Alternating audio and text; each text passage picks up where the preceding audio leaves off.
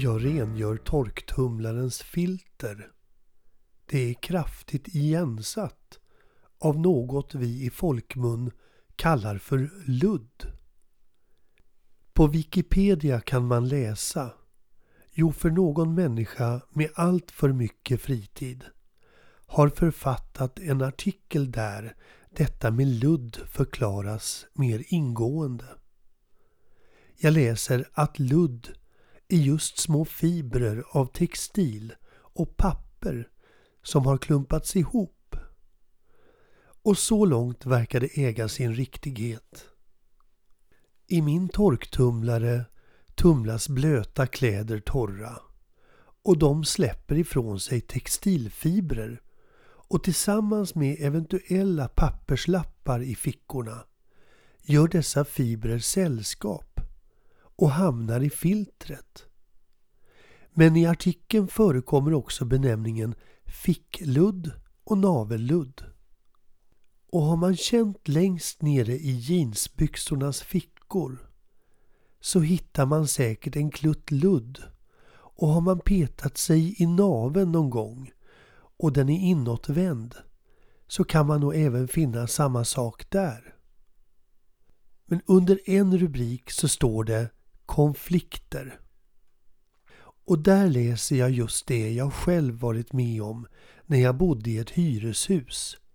Nämligen konflikter på grund av kvarglömd ludd i torktumlaren. Det var på 90-talet som jag var nyinflyttad i en liten tvåa med kokvrå.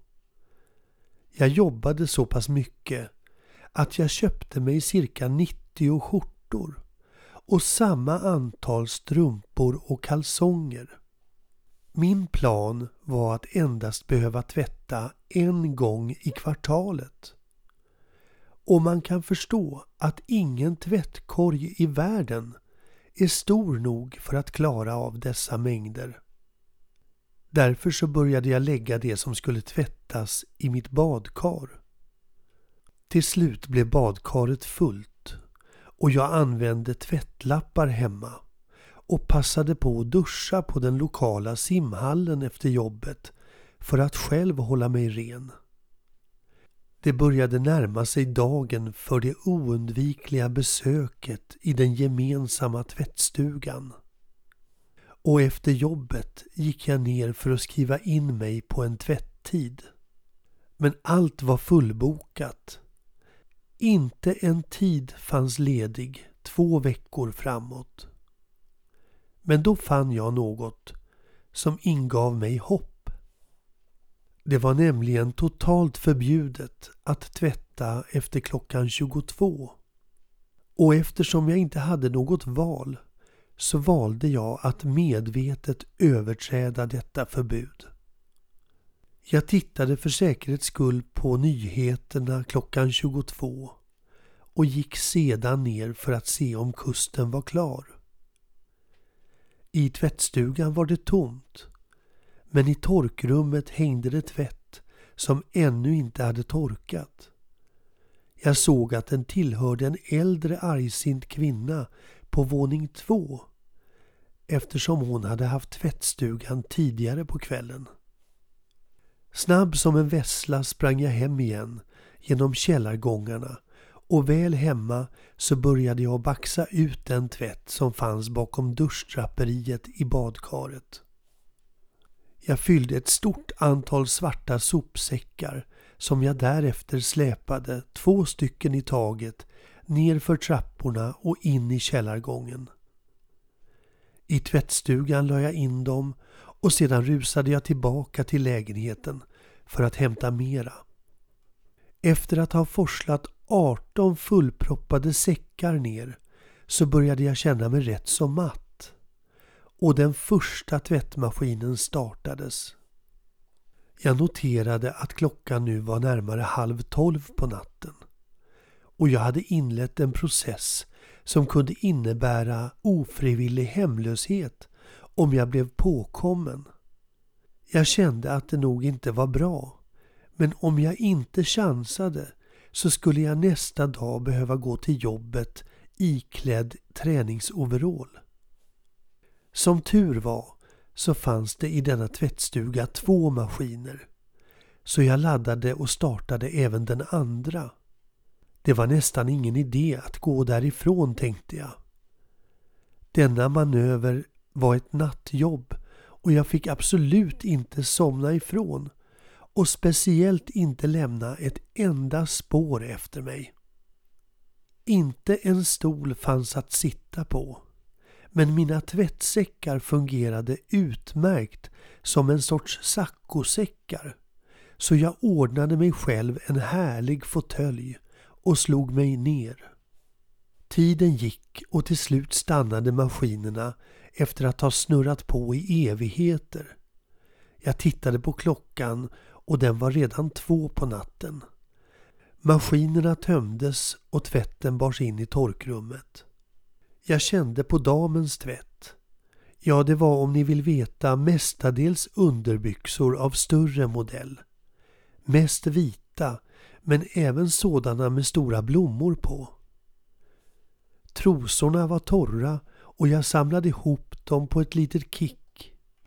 Längre in hängde väldiga bysthållare som jag också la i en hög för sig.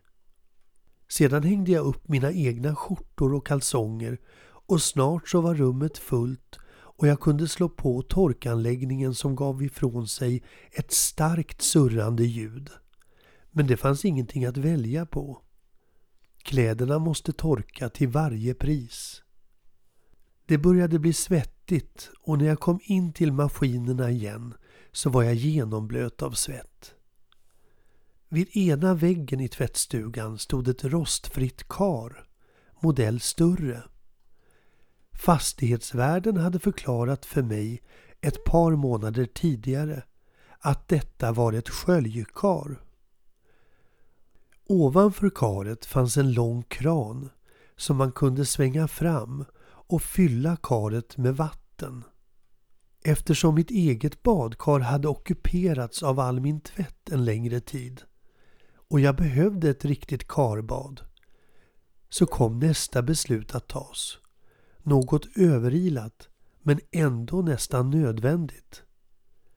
För den gamla tvättstugan var en kall och ogästvänlig plats och kölden utanför fönstret gjorde snart att jag nästan hackade tänder.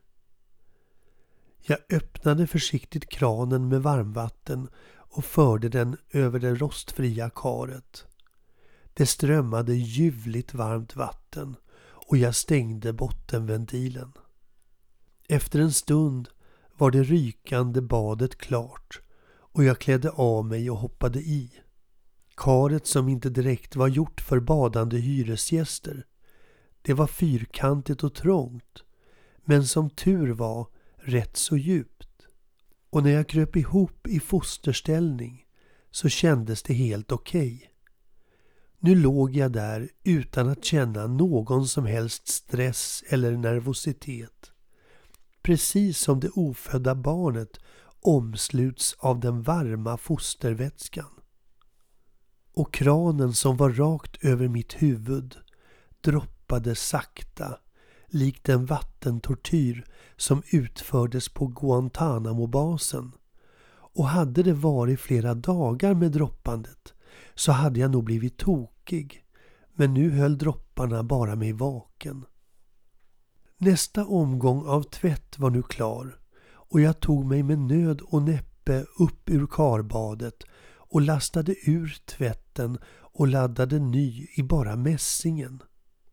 Klockan närmade sig nu halv fem och det började bli bråttom om jag ville undvika upptäckt. Torktumlarna startades och jag bestämde mig för att vänta med de sista säckarna till en annan dag. Nu var det snart dag igen och då måste jag avbryta tvätten för denna gång och åka till jobbet. Men det varma vattnet som jag hade fyllt på såg förföriskt ut i den rostfria kastrullen. Så jag kröp ner igen och låg där utmattad efter ett väl utfört uppdrag. Det var då en nyckel sattes i låset och grannfrun klev in. Vem har tagit min tvätt? Hon tittade anklagande på mig och jag försökte se helt oberörd ut. Förlåt, sa jag och sträckte ut min hand och råkade få tag på hennes jättetrosor. Hon stegade in i rummet och tittade ner i badbaljan. Där låg jag, hennes granne på våning ett, naken i fosterställning. Hon pekade på en skylt ovanför. Och jag läste tyst för mig själv. Endast för mattor. Mitt badkar var fullt, urskuldrade jag mig och jag fick bara en arg blick tillbaka. Hon samlade ihop sin tvätt och ryckte trosorna ur min hand. Och innan hon försvann så kom hon med nästa förmaning. Ta bort luddet innan du går. Jag lyssnade så att hon verkligen hade gått sin väg och kröp sedan upp ur karet och ställde mig i det varma torkrummet för att torka upp. Sedan kände jag på kläderna som hängde där och de var faktiskt torra. Samlade ihop dem och det som var i torktumlarna. Stoppade ner det i påsarna igen och började min mödosamma vandring hemåt. Klockan var nu närmare sju och jag gav mig iväg till jobbet. I tunnelbanespärren slängde jag upp mitt SL-kort och möttes av en gladlynt flinande dam. Det var min granne. Förlåt mig, sa jag. Jag hade så mycket tvätt och det fanns ju inga tider. Äsch, det är ingen fara. När jag kom upp till lägenheten så såg jag att du hade vikt mina underbyxor så omsorgsfullt och så fint. Så jag blev faktiskt riktigt glad och tacksam. Jag rodnade. Men du, du får nog inte bada där nere i tvättstugan, tillade damen. Nej, det var ju dumt av mig. Ja, så farligt var det väl inte, sa damen. För när jag är där så brukar jag bada fötterna i karet. Du vet, jag sätter mig uppe på bänken intill och stoppar ner fötterna. Och jag har alltid tänkt på att om jag vore lite smalare så skulle jag vilja krypa ner där och bada. Jaså? Ja, sådana tankar har jag jämt. Är det kanske tvångstankar? frågade jag. Nej, det tror jag inte. Det som ger mig tvångstankar det är om någon har glömt sitt ludd i maskinen. Du tog väl bort luddet? Ja, givetvis, svarade jag fast jag hade glömt att göra det i all röra. Du, du kan väl komma upp till mig och bada om du känner dig ensam någon gång? Ja, kanske det. Men nu måste jag till jobbet och stryka min skjorta. Jag har lite bråttom. Vi kanske kan tvätta ihop någon gång? Ja, vi får se. Eh, jag jobbar ju nästan jämt. Vad synd, sa damen och slängde långa blickar efter mig när jag försvann nedför rulltrappan.